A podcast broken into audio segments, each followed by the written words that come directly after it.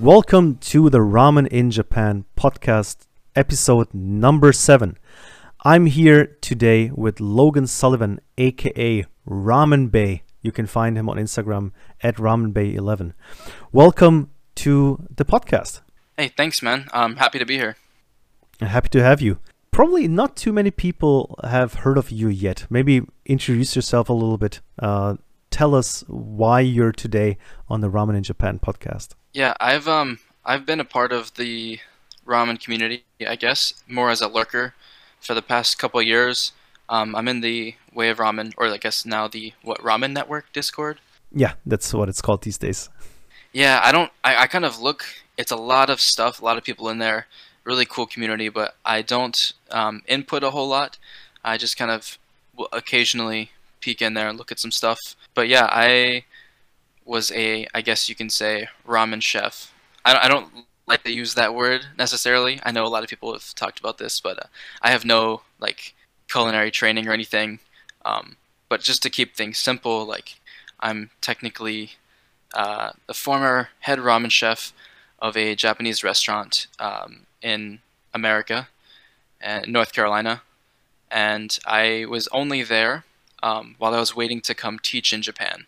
So I just got to Japan about six months ago, and after I graduated college in 2020, the year of the shit show, I uh, moved back home from Florida to North Carolina and um, started making ramen, my first job in a restaurant or anywhere in food, and basically just worked there until I left.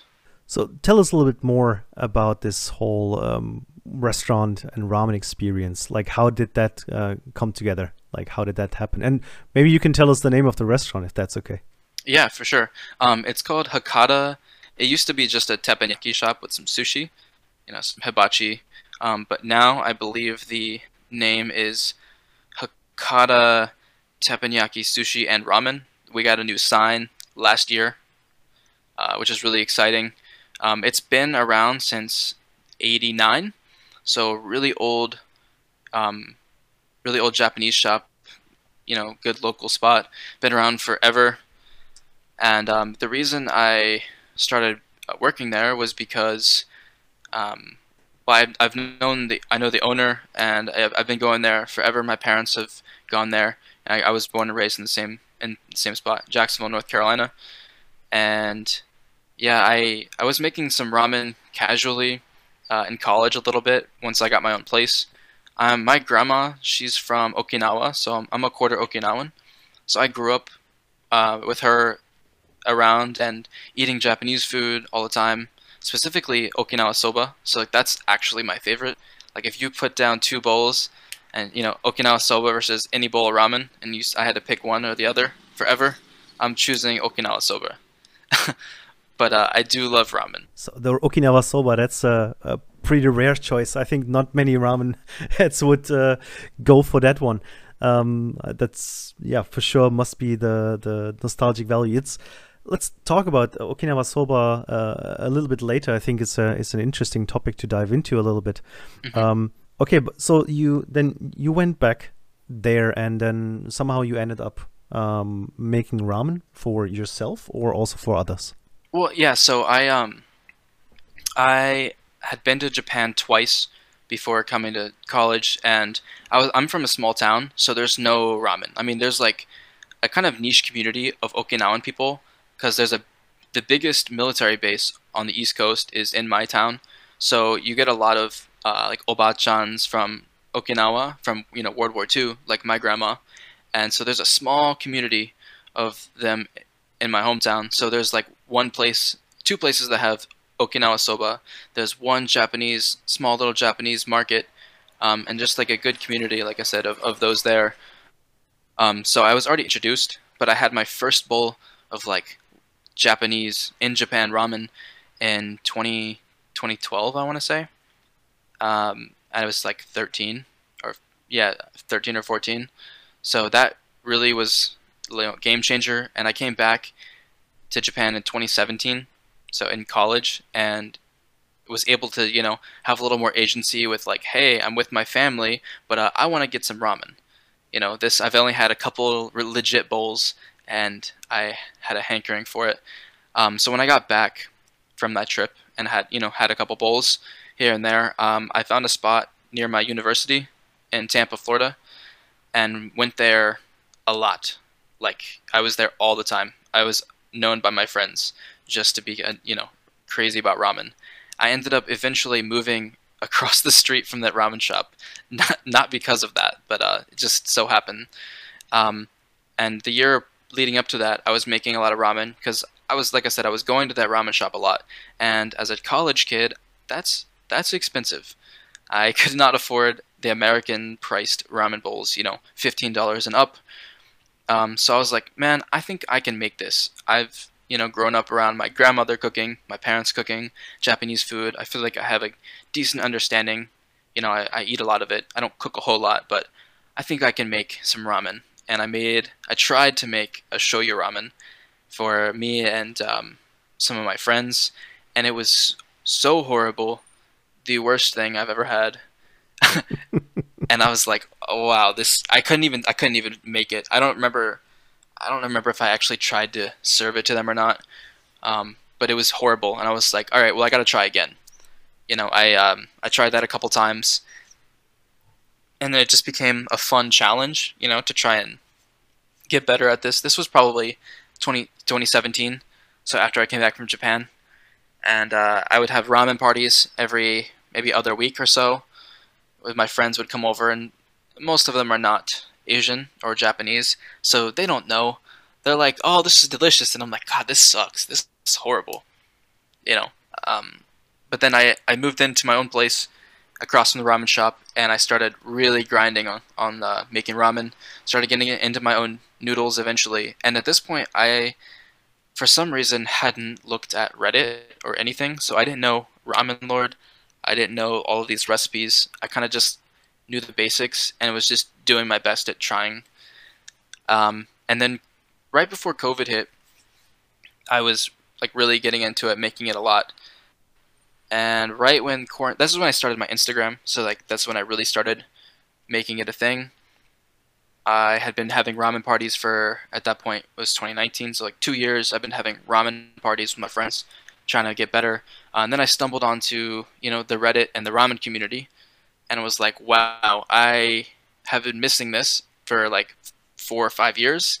There's all of this, all of these resources already available, and um, that was when it really I saw a change big time in my ramen making.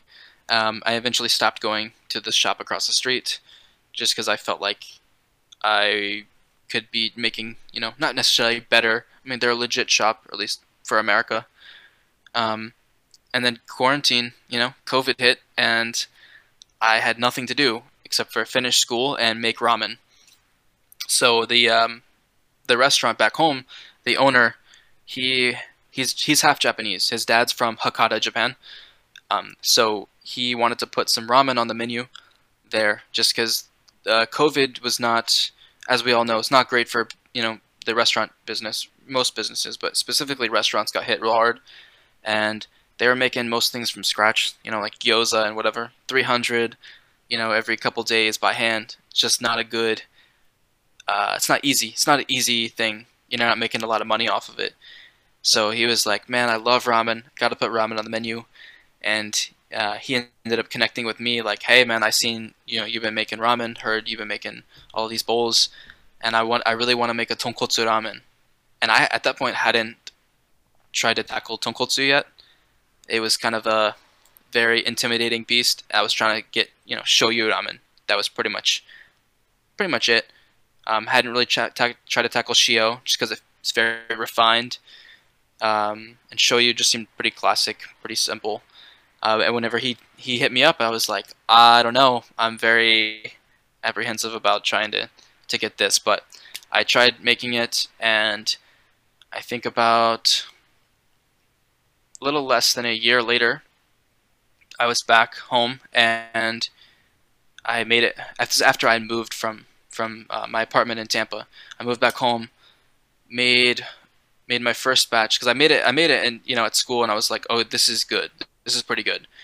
I think I figured it out. He, my boss, he put in like something like 700 hours of making ramen, trying to make a good tonkotsu ramen, and he said there was always something missing. So I came I came home, made this for him, brought it to him, made it, and he was like, "Holy shit, this is amazing." You know, this something something is um this is the secret. Like you you figured something out, and really I just basically put some MSG. like I put MSG in there along with some. I mean, like I made a, a miso tare, mm-hmm. and was just you know playing around with stuff. But he, I was like, I think MSG is a big factor, maybe, and amplifying this, which is pretty hilarious. That usually is the secret, the secret sauce when people think yep. Uh, or wonder like, why is this stuff so addic- addicting? Uh, it's usually it's, straight up MSG. I mean, it's the answer for you know a lot of these like very simple uh, shops yeah. where you where you know you read in the recipes they they you know boil their stuff like an hour or two, and it's not very sophisticated um, ingredients. Yeah, the answer is a lot of MSG. there you go. yeah, and um, yeah, it, it, was pretty funny. Um, and at that point, I did like I said before, like I didn't have any experience. I was just really a home cook, just having little ramen parties. But I brought that to him, and um, this was like August of 2020. And uh, I told him I would help him like put it on the menu so he could serve it. But I, so I'm on the JET program. I think I don't know if a lot of people know what that is, but it's basically just um, an international English teaching program with Japan. It's not only America, but you know anywhere you're like a native English speaker. So I got accepted in like April maybe or May, I think May. I got accepted into the program in May after interviewing in February of 2020. Um, I was supposed to leave that fall, but I got delayed, which is why I was back home. And so I was like, I don't know when I'm leaving, you know. So I wasn't thinking about let me get a job. I just I had a job waiting. You know, I just graduated. I was kind of just riding the quarantine until I could leave. And my boss, you know, the um, owner, he was like, "Yo, man, like you could help me here. What else are you doing?" I'm like, you know, that's a good point. I guess I'm not really doing anything. And we, I think we we served our first our first night of service for ramen was like the first week of September of 2020, and we opened. They they were, they had their whole hibachi and sushi like normal, but they had they had a whole washoku kitchen. You know, they had whatever Japanese, uh, katsu, you know, katsu and udon, gyoza, you know, your classics. Um, but they had shut that down for a while, and this was just when restaurants are slowly kind of opening up again with COVID. And so we opened on a Friday, and I sold like 25. We were open from like 5:30 p.m. to like 9 or 9:30, so like not very long, only dinner.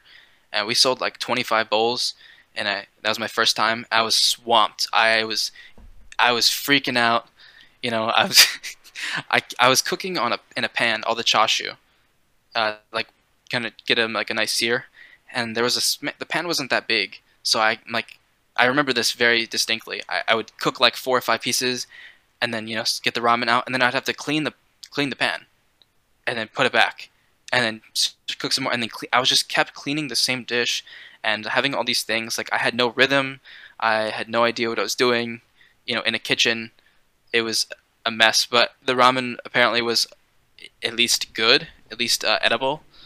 Um, and uh, yeah, I was like so stressed, but it was um, such a good experience. Like I was addicted. Like that first service, I was like, man, I love this. This is so fun.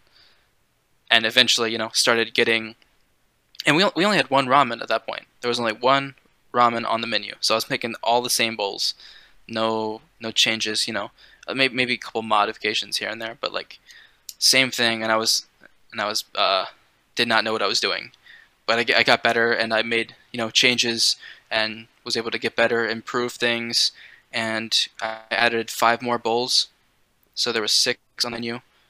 Um, and there's there's it's still there, it's still open. Um, they still have ramen on the menu. Uh, and then eventually you know, I started doing specials um, out of the kitchen because I got bored of making the same shit. But that's pretty much the gist. As I as I just uh, explained in like ten paragraphs, that's the gist of it. All right. I mean, that sounds like uh, quite the story. From really just uh, eating Okinawa soba uh, that uh, was available uh, to you to making your own ramen at home to actually from scratch without no training, without no experience whatsoever, starting to like sell ramen in a restaurant. I mean, I think that's pretty ambitious and that's a cool story. I'm sure on that first day you learned a lot of lessons, and I'm sure the second day looked very different. Yeah, may- maybe the next couple weeks looked a little different, but um, yeah, it was really. I, I never um, I really never had a kitchen job, like I said, but now that I'm in Japan teaching, I really like it. You know, I I've been wanting to do this for a long time, but um, I, do miss the kitchen a lot, even though it's sweaty and loud and stressful. I, I really miss it. Well, if there's some English-speaking uh, listener who uh, runs a ramen shop here in Japan, I'm sure they'll uh, they'll be able to hit you up and offer you at least a part-time job in a ramen shop here in Japan. Got to be under the table, of course, though. You know, because that's against my contract. All right, okay, I didn't say anything. that that was your like ramen making history. Uh, Yeah. By the way, just a quick side question because I'm curious. You said you you were making six bowls. Like, was that like all unique bowls or like combinations of different soups and tares, or how did you approach that? Yeah, I mean, I don't want to. I know this is like, I don't want to get too deep into it, but um, yeah, we started the, our kind of flagship bowl, I guess you can say, uh, was the Hakata Tonkotsu ramen because, well, we were the name of our restaurant's Hakata, you know, even though all of the most of the North Carolinians, you know, in the South, they they, they say Haikata, which kind of triggers me. I have never heard that. Yeah, it-. Haikata and Hibachi. Hi, hibachi. Um, not hibachi. It's, but you know what? uh, anyways, um, that was the first ramen, and that was really all my boss. Like, that's all he wanted. He was like so ecstatic, and it wasn't. I'm not gonna, you know, even pretend that it was like the best bowl in the world or whatever in the U.S. or anything. It was. It was a good bowl, and I think it was solid. I think that's. It's fair to say that it was a decent edible bowl. Of course, there was improvements needed, but like it was, it was fine, and he was happy with that. And I did what I went there to do. You know, I could have left like next month, the following month, and everybody would have been happy, including me. But you know, I got delayed much longer. So after I kind of tweaked a little bit, I was like, man, people complain about. I heard people. You know, I go out and I try to talk to people and see what they think, and I want them to be honest. You know, hey, what didn't you like? Like, you're not gonna hurt my feelings, but I want to improve it. So they're like, ah, well, I don't eat pork, which is weird because my state is one of the biggest. It's like it's known for pork production, like bacon and shit, which is crazy. But I was like, okay, people don't like pork. They think it's too oily, whatever. Especially the older people and especially the Japanese people, because I'm making it for Americans. You know, I got to adjust it to their taste. So I was like, all right, I think I can try to make a like a shoyu, just a chicken shoyu ramen. And I tell and I tell my boss, I'm like, hey man, I want to add another ramen. Like, what do you think? He's like, man, we don't got a ramen kitchen. We got like a couple burners and this small little. It's like a Japanese kitchen. There's like very small kitchen in there. And I was like, all right, let me let me just make a bowl for you, you know. So I serve him this bowl. He's like, holy shit, that's amazing. We got to add that on the menu. And that that line right there just became his his quote. Like if I knew that if I could convince him to try something, I'd be like, "Hey man, th- just just let me try. it. Let me just make you this bowl." He'd be like, "All right, all right, whatever." And you know, if I know it's decent, he'll try and he'll be like, "Holy shit, we gotta add this to the menu." Um, so I added the shoyu, the chicken shoyu, and uh, so it's called Tokyo Tokyo shoyu, and then I added Sapporo miso and spicy miso, and then I convinced him to um, let me put a vegan ramen on there. That was what we served. That's what our regular menu is. Oh, I'm sorry, I forgot. We also have Naruto, Naruto ramen. Naruto ramen. Is that just like a lot of uh, fish cake on top? No, so well, the biggest thing, the most difficult thing, was making it, making all of those, in the least amount of ingredients possible. Like, what's how is how can we make this without making six different soups and six tares and making it complicated? So uh, we had the miso tare for the, the Hakata ramen, and obviously the tonkotsu soup. So I added, you know, the only other thing was when I made the Tokyo, Tokyo shoyu, we needed shoyu tare, really simple Tokyo uh, really simple shoyu tare, and the chicken soup, the chintan. So that was all we needed to make two soups, two tares. And for the Naruto, um, since that's, I mean, it's kind of not really a real ramen.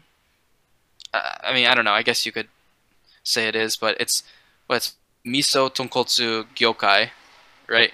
But what I did was, maybe I'm giving away my secrets here, but I was like just kind of hacking it. I put in half shoyu tare, uh, had some niboshi in it, so a little bit of fish, and I added some hondashi and miso tare and uh, the tonkotsu. So it had a different flavor than the regular hakata, a little bit lighter, not full miso. And yeah, I put fish cake on it, and the weebs lost their mind. It was it's our it was our most popular ramen, and it's I mean it's good, it's good. Well, you know, in the end, it's a business. Whatever sells, sells. Um, the customer's Yep. always right, and um, what are you gonna do? Um, I think we we can probably talk for hours about uh, ramen in America, and I'm I'm sure we'll we'll actually go back to that maybe in a different episode when we talk a little bit about stuff beyond Japan. Um, but let's maybe depart uh, with one last question from America and then uh, come back to Japan. Um, the shop you mentioned in, uh, I think Tampa, was it? Yeah, that yeah. You've been going all the time. Are, are we allowed to know what the name of the shop is? Yeah, um, it's called Ichikoro, and I want to say the chef. I'm I'm blanking on his name right now. I don't I don't like know him or anything. Uh, but I I think he was on. Man, I don't know. He was on some TV thing a while ago, I believe. Not 100% sure. I know they use Sun Noodles. Um, and it's a they've got more than one location. I've been to a couple other places around the Tampa area and have not been really impressed. I won't say names for those. Was really disappointed, but that place, that place, Ichikoro, is pretty good. Pretty solid ramen. Yeah, I can't say for sure if Ichikoro isn't also a brand or name in Japan. If that's something that was exported, because I I, I, feel like it is. is. It's like with the with the chicken head or the big chicken or like something in their logo. I think it might be unrelated, and it I, I know the name is this is the same or similar, Hmm. but I think don't quote me, but I think it's different. Okay. Any case, um, Ichikoro in Tampa, Florida. Yep. That's the place to go. Yep. All right, then let's depart a little bit from America. So, you already said you are here now for the JET program, but also, as far as I know, you're eating a lot of ramen. I'm trying to. So then let's let's get into the main topic here today. Uh, what was the last bowl of ramen that you had before coming onto this podcast? Yeah, um, my last bowl of ramen was about two hours ago. Yeah, um, it was a tonkotsu gyokai tsukemen, pretty solid. Um, actually, you went to Tomita the other day, and I was like, man, I, I need some tsukemen. So, it felt fitting to go today. Do you know the name of the shop and where it is? Oh yeah, so I live in Takasaki, currently in Gunma. Um, so it was really close to me. Um, it's called yeah Minya Sakuragi. Uh, Just for listeners who don't know, um, that Takasaki is like it's an hour, an hour and a half. I think depends on which train you catch from central Tokyo. So it's a little bit out there. I think a little bit more rural. Although Takasaki itself is a kind of like a a central city of that area. So I guess there's like all services and all stuff is available there that you would find in a big city, right? Yeah, yeah. Oh, I mean, Takasaki is right. It is right next to Maebashi, which is the capital of, I guess, the capital of, of Gunma. And mm-hmm. I mean, they. I live on the border, like right between the two, and I want to say the population of each of them is around like 360,000 or 370ish, which half of you know one of those is the size of Tampa, where I previously lived. So to me, this is a very big two cities to live next to. But people in Japan are like, "Oh, you live in the Inaka." I'm like, "I live in Takasaki. That's like kind of a big city." Yeah, but I, I get what you're saying. It's uh, if if you've lived in central Tokyo, then it is kind of countryside. so let let's let's talk a little bit about the the shop and the bowl that you you had. Um, like how how did you come up with like like going there just um, because you wanted to go for some tsukemen, or what was special about it? Was it uh, was it any good? It was very good. I was since I've had I had Tomita like really early in coming here. I want to say I think it was like the second week I was here. I road tripped all the way to Machida or Matsudo, sorry, Matsudo, the original location, and um, got there. So I've been comparing. You know, I had Fuunji and Ganja in um, Shinjuku and Koedo, Kawagoe, I guess, respectively. Kawagoe, yeah. Um, so, it, yeah. Um, so I've had I've been hit you know some skimmings to really test out like you know how Tomita holds up. It's supposed to be best, um, and I think it still does. But like ev- all of these the shops that I mentioned, including the one up to tonight, they're very good. Like, I especially considering I drove a whole 12 minutes to get to this one uh, versus I don't know two and a half, three hours, or you know more on a train. I would say this is a way better alternative than than that. So I, I, I mean, it was very good. Basically, the the chashu was very soft. The noodles were amazing. Um, the broth, I really like fishy broth. I, I'm pretty sure you do. You like uh, like niboshi specifically, right? Oh yeah, absolutely. Yes, and I love um, fishy broths, and so this was pretty nice and strong. You know, um, like I think a tonkotsu gyokai should be really strong. Like I, I, I can't drink it. That's that's what I like when it's like that. But did you also get the soup wari at the end? No, they I didn't. Yeah, I, I wanted that, um, but I was kind of miserable, f- full, so I didn't even want to know. Like I wasn't even gonna ask. They have 300 gram portion noodles. That's like the normal, apparently here at this shop. They're known for like the the size. So I was feeling a little gluttonous um, by the time I left. But I, actually, I I have um, you know a little small list of shops around me, a kind of medium sized list, I guess.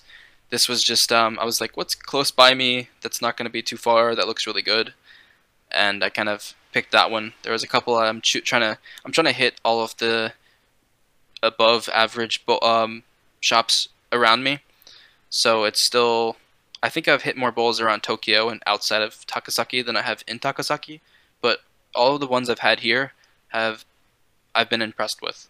Well, that sounds good. Maybe that's uh, the new ramen region for all the ramen heads to visit and check out. Um, I don't know about that. um, do you know if there's like any regional ramen out there? Anything that's like a specialty that you see all over the place? So yeah, I've been looking for like Gunma specific stuff, and I haven't found like a style per se. But I know that um, Gunma is supposed to have like amazing pork. We're we're a really big distributor of pork, I guess. So um, we, I, I see all the time Gunma, you know, Gouda, uh, Gunma pork chashu, and that's always a special you know add-on that I I can't get enough of. Um, it's really good. Usually when it's like that um, soft, tender, like sous vide style, kind of rare, which is you never see in America. So I'm loving it right now. I'm may get sick of it eventually, but right now I'm, I'm eating that every time. Yeah, I think the regular ramen head life uh, is full of these cycles where you absolutely fall in love with something and then you get sick of it you don't you stop eating it for a while and then after some time you rediscover it and fall in love with it again. I think that happens to everyone with almost everything when it comes to ramen. Recently for example uh, a lot of people have been like rediscovering their love for iekei when a couple of years ago everybody was like i don't, I don't want to eat, eat iekei it's all over the place you know it's always the same. Suddenly Iekei is the center of discussion when you talk to ramen heads so it's it's interesting you have those cycles and it goes up and down let me let me get maybe to to my shop because you already indicated and basically gave it away.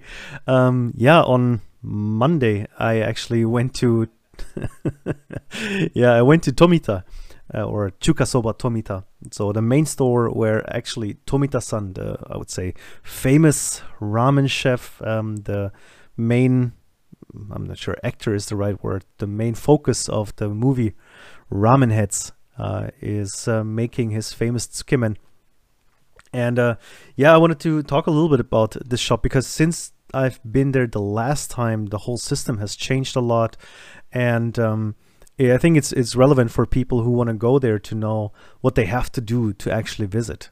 Um, because in the past it was it was like this. Probably you don't know this system. Um, it was like you had to just go there as early as possible, uh, be at the shop uh, when they open at eight. I think they were opening start, starting to sell tickets at eight, but you had to be there at like, especially on the weekends at like six thirty or seven, and then stand in line, and then you get your ticket. You you buy buy your ticket, you pay for your tickets, and then you have to you know wait some more, or you but at least you can go wherever you want. Um, you know, sit down in a Starbucks, and then around lunchtime you have your fixed time. You come there, you eat your bowl and you get out, right?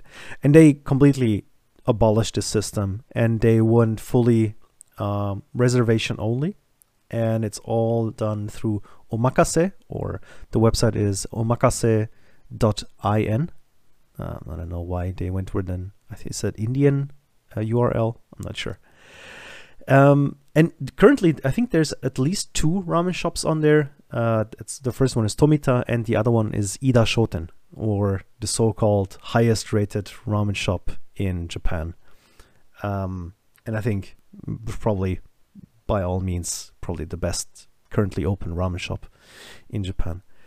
Um, yeah, but those are the two shops that are on there. And my recommendation is um, even before you consider uh, uh, making a reservation and so on, uh, just hit the like the reservation button uh, with some other restaurant and make all the registration. I think you need to enter like some password and I think also put in your credit card details and whatnot and so on. And then I think at the moment every Tuesday, I think Ida Shoten is 12 uh, lunchtime, noon in Japan, uh, Japanese time, and Tomita is 12:30. Uh, they open up the next batch, the next seven days of reservations. So at that time, it opens for everyone. And then you got to be really fast to get the date that you want. I think Tomita is a little bit more relaxed than Ida Shoten. Ida Shoten is, you basically have no chance. It's like all done in two, three minutes. It's all gone. And you have to be super lucky to get, you know, a, a ticket and the time that you want. Um, Tomita is, I think, a little bit more relaxed, but you also got to be fast. Uh, it's better to know which days are, are possible. So if the the date and date that you want to take is already taken and you have some alternatives and click around a little bit. But as soon as you have the the date and the time selected, you, you will see a timer that tells you you have now five minutes to finish your order, you finish your uh, reservation. And I think there's a small fee of a couple hundred yen.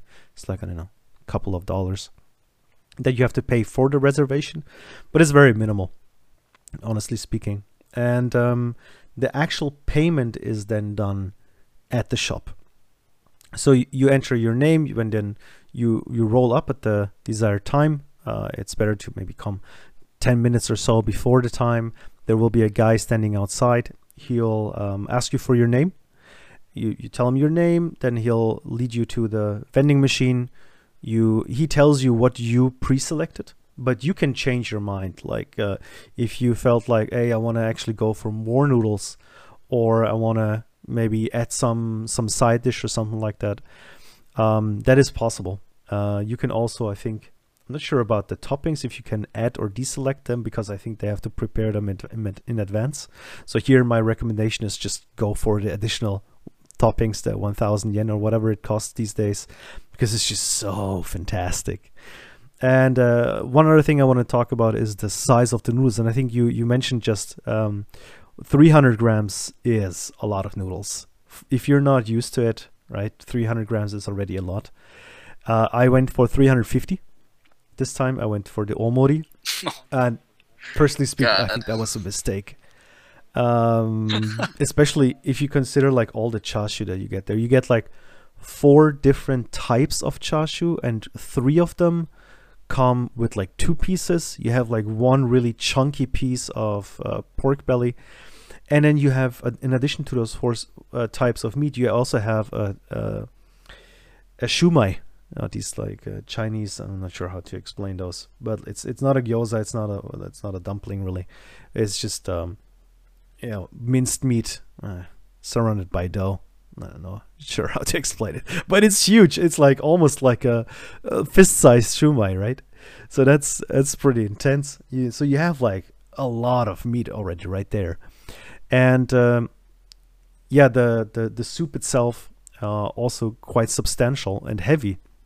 So my recommendation, if you're not like really really big person and you're consistently hungry after eating a big meal, uh, go for the normal. Um, if you're a smaller person, let's say you know, um, you're not the biggest person with the biggest appetite, then even going for like a smaller uh, portion that is like 200 gram is is absolutely sufficient, especially if you get the additional toppings. Um, they also have options to go for even more noodles. They have a 450 gram and a 550 gram uh, noodle option. I'm not sure who can eat that. Uh, I surely cannot. I I was definitely at the limit of what I can do with the 350 gram and the the tokusei topping, the the all you can get topping. But yeah, uh, what did you get? Did you also get the, the the regular size, or did you get the the bigger one, or what did you go for when you went? The big size with all of the. Wait, did I? No, I think I got the normal noodle size, but I got all the chashu and the shumai, and I was quite full. Um, but I was like, I was fine. Like I got the um, the yuzu broth, you know, to finish my soup, uh, and I was still fine. Yeah, I I even had to leave some of that that broth at the end, like the soup body, um, because I just the food was like up to you know my gullet. like I was just so stuffed. it was really it was really tough to like sit there and go like I don't want to eat anymore. And I'm sitting in Tomita like I'm I'm just done. like I want to get out of here. so don't be me. Don't make that mistake. Don't go for the omori. Just go for the regular size, and you'll be very very happy. Yeah, but maybe a, a couple of words to Yeah. to the the tsukemen itself. I mean you you already then also got the Tokyo X uh, tsukemen. So that's the new recipe. The old recipe, now I think a lot of people know it's like this with this really dark tsukemen, and uh, I think they're also a little bit darker looking noodles.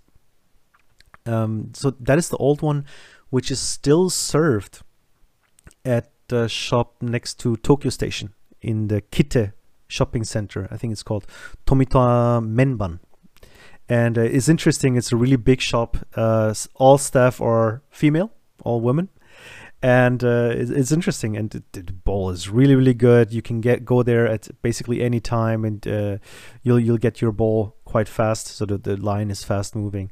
So that's a real recommendation if you're in a hurry uh, or you didn't get your reservation at Tomita. And the the current one is made with the so-called pork called Tokyo X. Apparently, that's like this new thing. I'm not sure if it's a new breed or what exactly they did there, but apparently it's super good. And like all of the the the chashu, all of the toppings are made with this pork. The soup is made with uh, pork bones made from that. Um, and um, now the the whole thing looks like a little bit more orangey, I would say, a little bit on the orange side, brown orange-ish. And uh, this the noodles are actually quite white, so I would say like with really uh, white flour made. So like they changed the whole recipe and they also like renovated inside. So if you watch the movie Ramen Heads, it looks completely different inside. So it's it's di- difficult to really recognize it uh, from the movie, but it's super nice. It's it's really bright inside, and you can see so much in the kitchen. Like you can see Tomita-san prepare everything right in front of you. So it's quite nice. It's a quite nice look. And yeah, it's a tonkotsu gyokai tsukemen. That means uh, very heavy, uh, very porky, and very niboshi heavy uh, bowl of uh, thick tsukemen soup.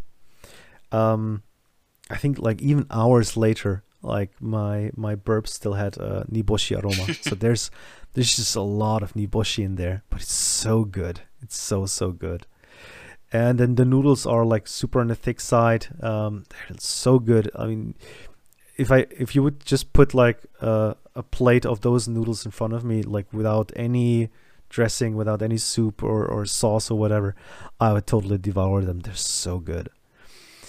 And uh, I mean about the the chashu, we don't even have to talk about it. It's just perfectly executed. Uh, every bite is a treat, and all of them are a little bit different. They have like, as I said, four different cuts. It's uh, it is it's just ramen master class right there. Um, what did you think after your visit? For about the chashu, so I I have uh, said I have a couple friends back home who kind of go ramen through me, and so I like to tell them about it, you know, so they can live a little vicariously. Um, but what I said, my my um, report was that like the chashu at Tomita is so good and that much better than the other similar shops that I've had, where like the noodles might be you know on par and the soup may be on par, but the chashu it makes a huge difference. Like that definitely I, I would say separates some of the other places I've had, even if they have good chashu. I think Tomita's is really amazing. All right, that's an interesting take. Um, but I think that's the the Tokyo X pork, but for sure also he's uh, his his uh, techniques and the way he, he he looks at it. Yeah, for sure. Uh, I can absolutely recommend. It's not overhyped at all. in in my opinion, you're not doing anything wrong. Yeah, I, I I agree. Did you feel? I don't know if it was just because I had this kind of built up hype for two years because I watched Ramen Heads like around I think maybe a, a, year after it came out. So it came out no shit, it must have been a couple years. Anyways, I watched it like when I was making ramen. And I kind of had this anticipation for two years to come try it and come here and eat all this ramen. So when I first went there, I, I took off, I took nenkyu, so I took some time off and drove there on like a Tuesday. And I got there like 7:30 and there was I was like the eighth person in line on a Tuesday. Okay, so you you still went with that system. Okay, understood. Yeah, it was in March, I think. So I don't know when they changed it, but no idea. So I, I was that was news to me when you were talking about the, um, what's what's the website called? Uh, omakase. Oh oh, okay, omakase dot in yeah, that was that was new to me, but I was super intimidated when I finally got there. I got like one of the first times, so I was in the first seating at 10:30 or whatever it was, 11:30, something like that.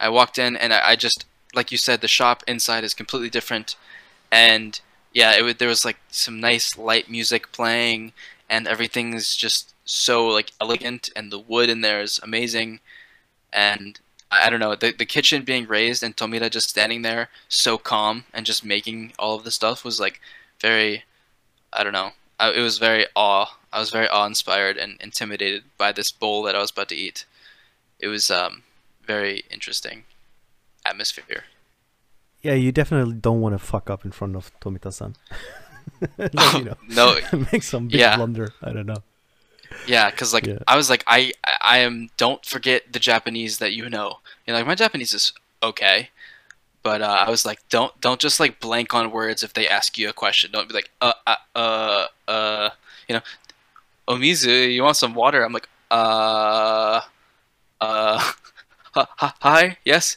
yes please. I I get the idea that uh, you know. I also felt that a little bit that you know you feel a little bit starstruck and a little bit nervous. But uh, honestly speaking, like, uh, yeah, there's. I think the beginning is a little bit tense until they get all the balls out, and then you feel definitely some of that, the tension go away. And uh, yeah, he even had like a, a, quick chat this time. You know, just like a couple of words exchanged uh, with me and some of the other guests. So that's you know. It's not as uh, as tense as you would expect, and as you might know from other shops around, um, where it's like tense all the time. yeah, but uh, so that was uh, Tomita. Um, yeah, I'm still uh, reeling from that experience. And then it was my second time there, um, and second time having that one. And I mean, I have been to the uh, other shop, um, and I can also say that all the instant ramen that have the Tomita name on it, like there's f- f- frozen Tomita ramen, there's in like the instant cups, there's instant whatever, all of it is good. So whatever this man touches is just gold. I mean, I'm, I'm not sure if he makes a lot of money with it, but like all of it is just good food, and I I, I think like he has a lot of um. Not, I don't know, sure say I don't want to say like respect or like uh, whatever, but he yeah he has an eye for quality, and I don't think he uh, gives his seal of approval uh, if it's not up to his standard. Yeah, sorry, I, I really really appreciate that. Oh yeah, I I totally agree. No, that's a good point. Then going away a little from Tomita, I think we talked a lot about that enough. Um, did you have a bowl recently that stood out for you, like something that you would like to highlight? Yeah, so I again I, I feel like I've gone a little over um, keeping it, you know, succinct here, but um, I the past six months I've had like I don't know maybe 70 bowls, which probably seems light compared to many of the you know crazy ramen heads here. But I've been yeah about 70 in six months, uh, so I'm not not too bad. And I would say from from that there's several bowls or several kind of things that uh, I would say are highlights. So it's like somewhat recently. You got to pick out one for today. I'll I'll have to say uh, like Doroke, the Niboshi ramen. I have never I had uh I wanted to try I think it's Ibuki. Mm-hmm. Yeah, that's the one with uh, like the massive amount of Niboshi in it. Yeah, and I that place was closed when I was around the area, so I ended up going to a different shop, um, and that was my first. That was my first niboshi style, because uh, it's just absolutely non-existent in America. I tried making it once. I mean, just off of like what I I understood of, of it, but I'm I'm assuming it was not really wasn't really like it. But that the intensity of the niboshi I was very, very. I, I love it. I, that if you've never had, if you like the cement style or okay, Niboshi ramen, you have to try it once. It's amazing. And which shop did you go to? Um, I went to Noboru. I think it's it's like in between Adachi and Katsushika. So on the east side of Tokyo. Yeah, yeah, yeah, yeah. It's it's out there. Um, I was coming back. I picked up my friend from the airport and was coming. I was like, "Hey, uh, we can get some on the way back," and kind of made an excuse to go out of the way. It's kind of a mean bowl to take somebody who is not maybe as much into ramen or who doesn't know what they're getting into.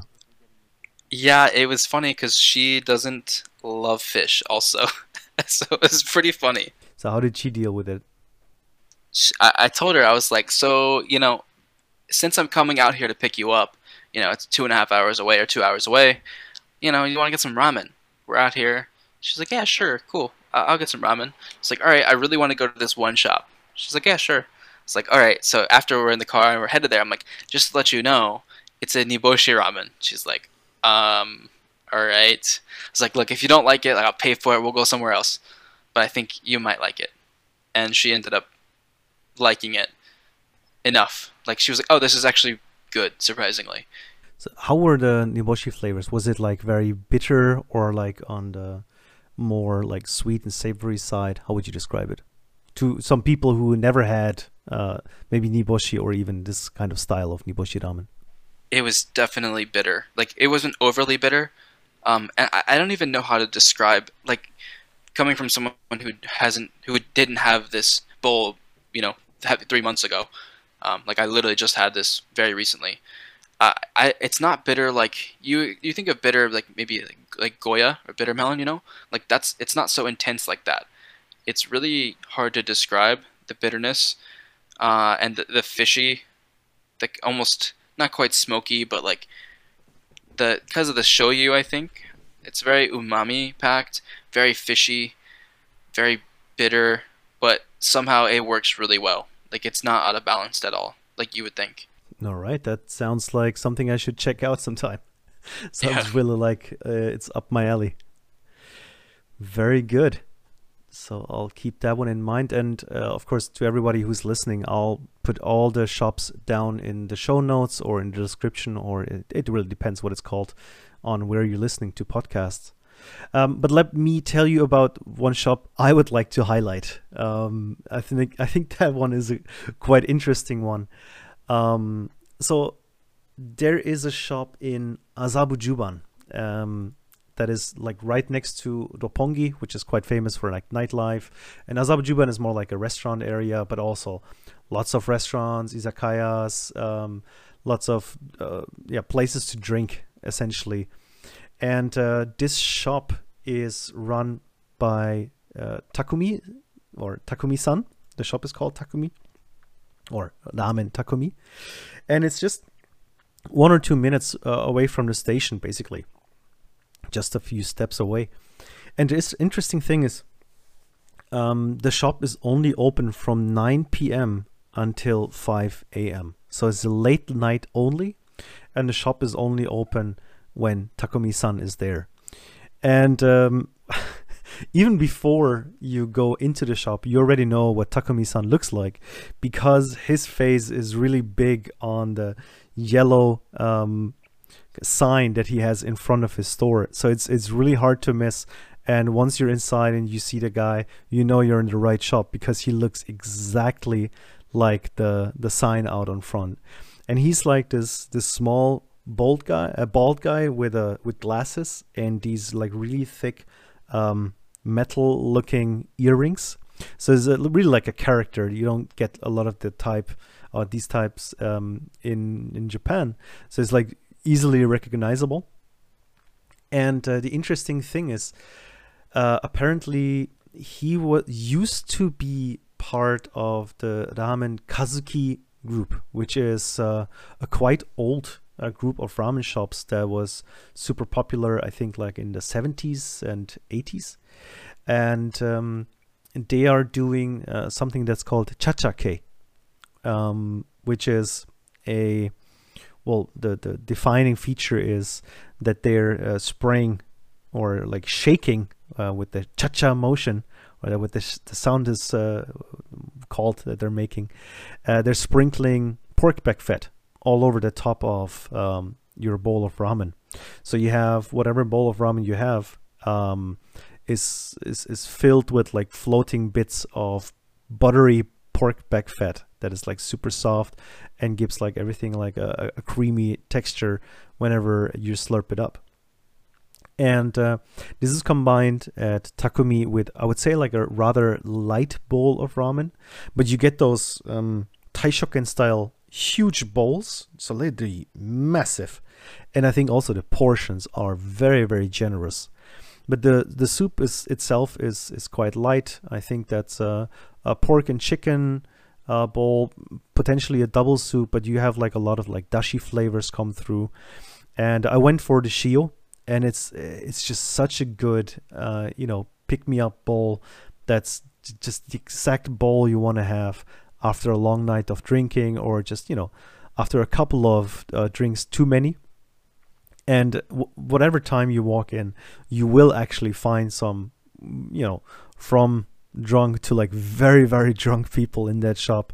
Uh, I've read some reviews, and actually I've been there also when uh, there have been like people sleeping on the counter. So that's not uh, terribly uncommon to see that there. Yeah, but I would say that that place is the king of late night ramen. Yeah, around Azabujuban, and uh, definitely worth a visit if you're in the area and you had a couple of drinks.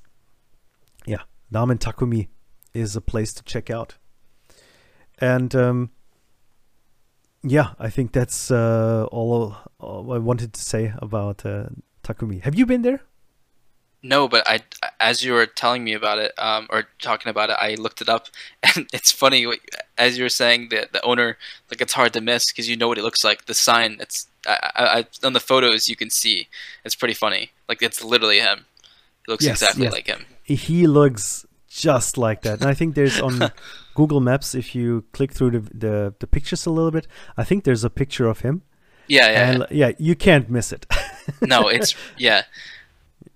And it's he's such a character. Yeah. I'm adding this to my potential, very very soon visits. Yeah, I think it's it's pretty cool. Um, also, a, a piece of ramen history. I think he was the one running the Ebisu shop of uh, Kazuki, and then I think he went independent, wanted to do his own thing, and uh, I mean, I, I guess he must be a ninth person. Otherwise, he probably would not have these kind of opening hours. Yeah, but it's it's really interesting. Uh, it's definitely something a little bit different from like you know your old chukasoba shops.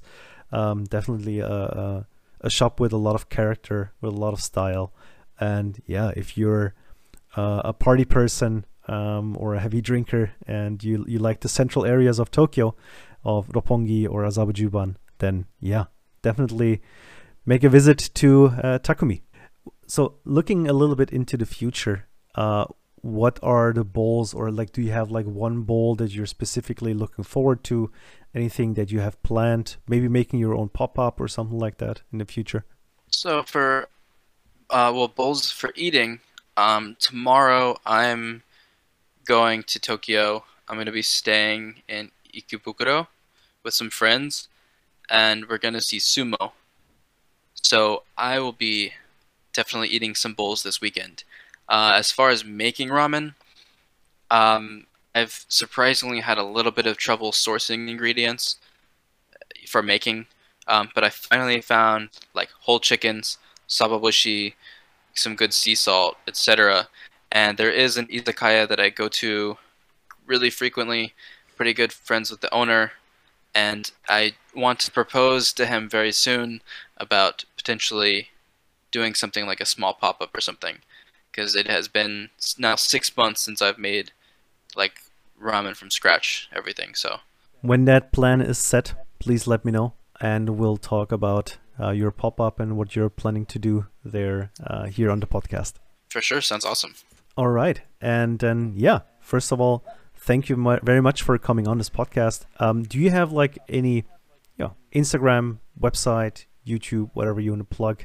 Yeah, I do have YouTube, but I, I was very, uh, I was very um, eager when COVID first hit. I came out with a couple of videos and pretty much haven't uploaded much since uh, 2020ish, 2021, just because I it's exhausting and for everyone.